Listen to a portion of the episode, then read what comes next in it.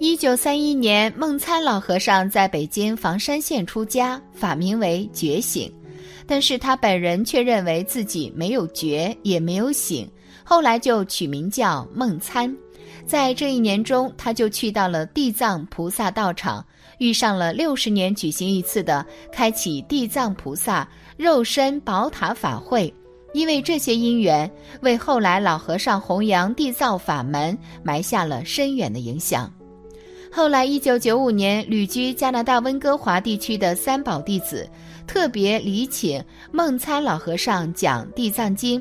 二零零八年一月，又再次应台湾弟子祈请赴台弘法，讲经开示十余场，并举办千人大法会。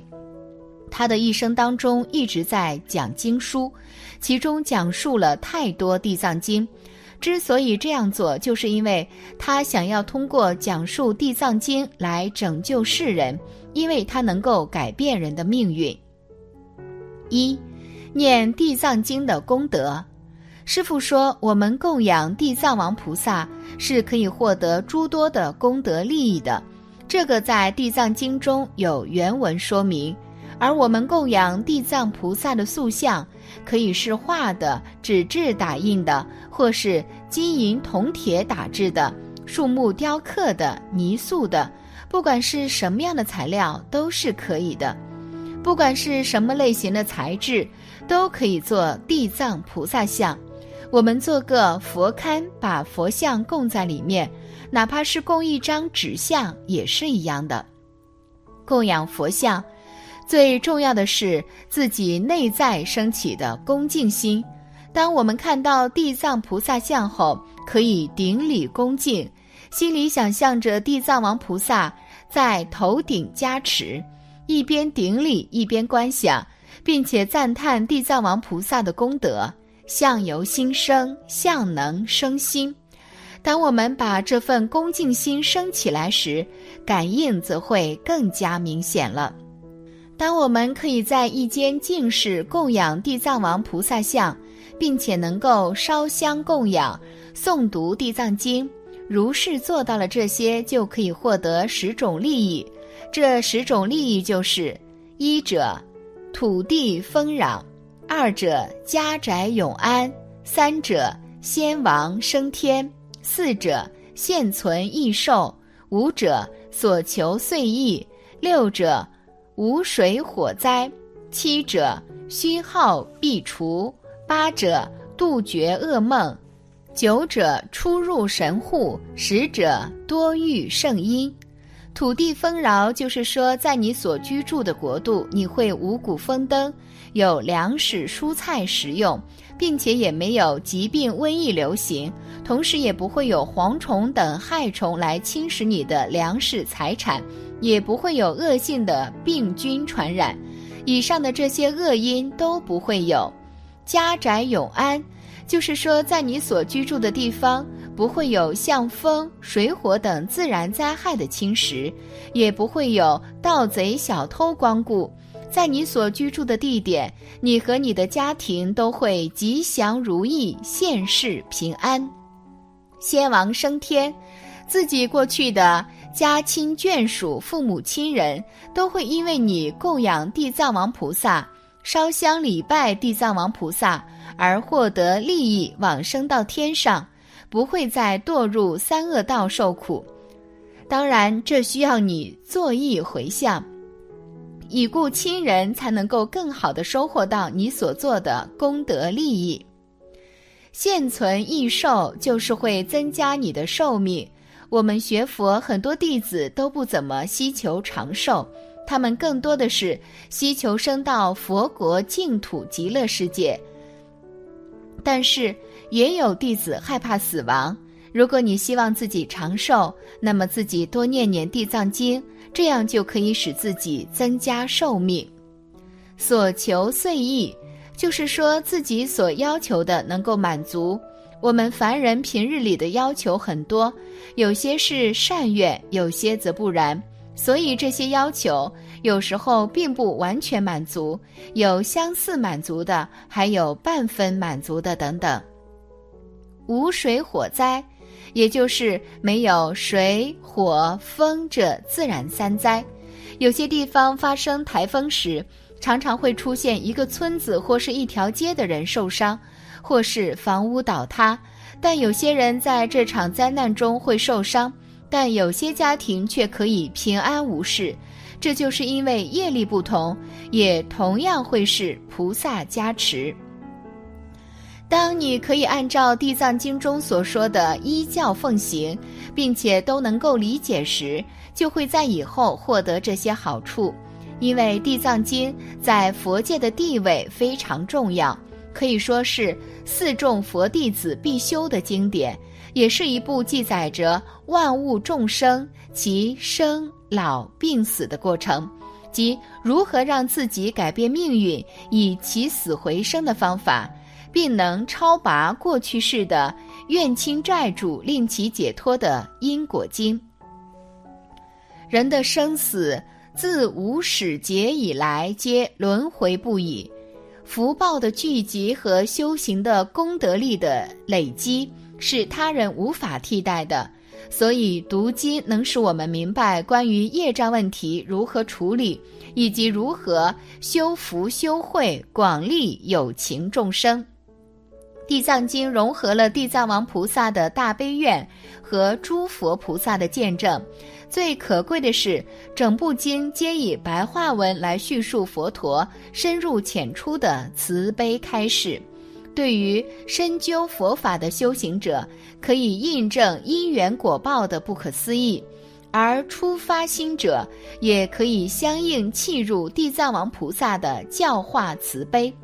在所有经典之中，教理浅显易懂，又不需他人来传授的，唯有此部《地藏菩萨本愿功德经》。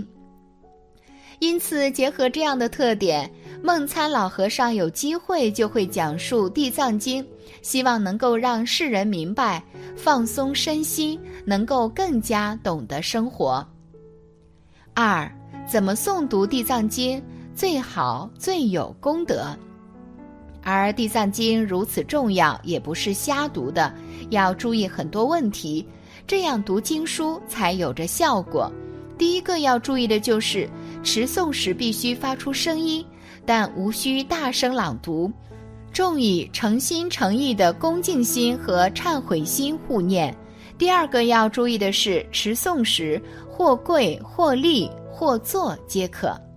第三个是二十四小时皆可读诵，每部持诵过程以九十分钟为最合适，速度宜不急不徐，切莫过快，否则诵经之功德将会减少。应该要平静自己的心，念清楚每个字，那么过来听你诵经的众生也能听清楚，你才会有功德。要是你念得不清楚，众生也听不清楚，你也不会有很多的功德。而且如果过快，则会影响自己的心，让自己有着执念，这样也就没有了意义。第四个要注意的是，持诵的过程可能会有一些现象出现，但遇到这样现象不要担心，譬如头晕目眩、流眼泪、字体模糊、身体酸软不适、心生疑惑、杂念纷至等。尤以刚开始持诵的第一个月内最为严重，遇此情况者，乃累生累世的冤亲债主作祟所致。应以最忏悔的心祈求怨亲债主原谅，更要以最勇敢负责的心来圆满现前的因缘果报。第五个注意的是，尽量选择清静的地方诵经。一般推荐的话，是在寺院里、道场里或者自己家里的佛堂念诵是最好的。但是对于初学者来说，不一定有这个条件。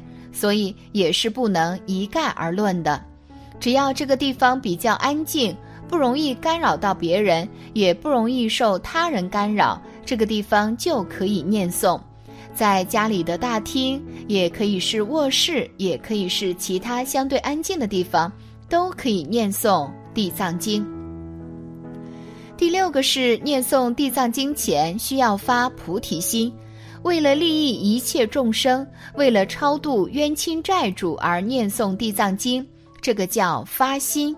发心之后，就专心致志地念诵地藏经，最好能做到随文入观，就是把心安住在经文上，一边念诵，一边观想经文放光融入自己心间。当全部念完后，观想地藏经化光融入自心，观想诸佛菩萨一起也化光融入自己心间，与自己融为一体。无二无别，最后让这种境界自然消失于法界。第七个是念完地藏经之后，最重要的就是一定要回向，把自己诵经的功德回向给历代祖先，冤亲离苦得乐，回向给尽虚空遍法界一切众生，成就无上菩提。回向给自己父母健康长寿，回向给自己孩子学业进步、事业有成，回向给自己和爱人工作顺利、婚姻美满，回向给亲朋好友，愿他们一切如意、健康快乐。因此，只有正确的诵读地藏经，才能有着功德回报。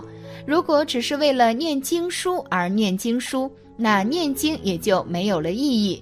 而当代高僧梦参老和尚是寿一百零三岁，弘扬地藏法门几十年时光，在老和尚近百岁高龄时，还依旧坚持上座讲法，传播智慧，普度众生。也就是因为经书有着很高的智慧，能够改变自己的心，放松自己。所以老和尚也希望能够让世人达到这样的境界，而一旦处于这样的状态，自然而然你的命运就发生了变化。感谢你的观看，愿你福生无量。